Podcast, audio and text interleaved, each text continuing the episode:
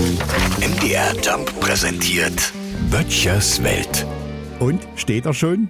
Kommen Sie, den Baum meine ich natürlich. Der dritte Advent ist durch und wer jetzt noch eine unbenadelte Ecke im Wohnzimmer hat, der ist echt spät dran.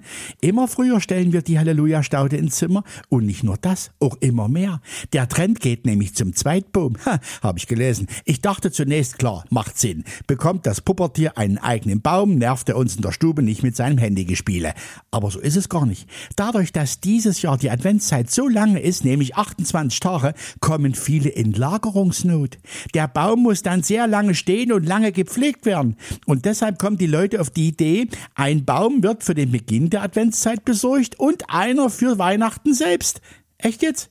Ja klar, echt. Also künstliche haben das Problem jetzt weniger, aber das heißt doch, man ist wieder in der Zwickmühle.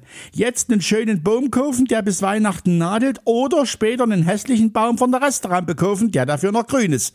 Vielleicht hilft aber auch schon ein Umdenken. Wenn man zum Beispiel den aufgestellten Weihnachtsbaum als Pflanze betrachtet, die gehegt und gepflegt werden muss, hat man länger was davon. Andererseits, ich kann mich nicht daran erinnern, wann ich das letzte Mal Blumen gegossen habe. Und welche Blumen eigentlich? Okay, ich gehe noch einen holen. Böttchers Welt. MDR Jump macht einfach Spaß.